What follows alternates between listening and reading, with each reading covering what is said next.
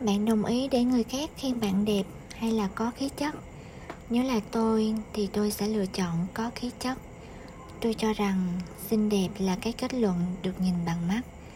Còn khí chất là đáp án xuất phát từ tim mà ra. Dễ lay động người khác hơn là vẻ bề ngoài, chính là khí chất của bạn. Làm lay động người khác hơn là bối cảnh vật chất cũng chính là khí chất của bạn. Vậy thì người con gái như thế nào mới được xem là có khí chất?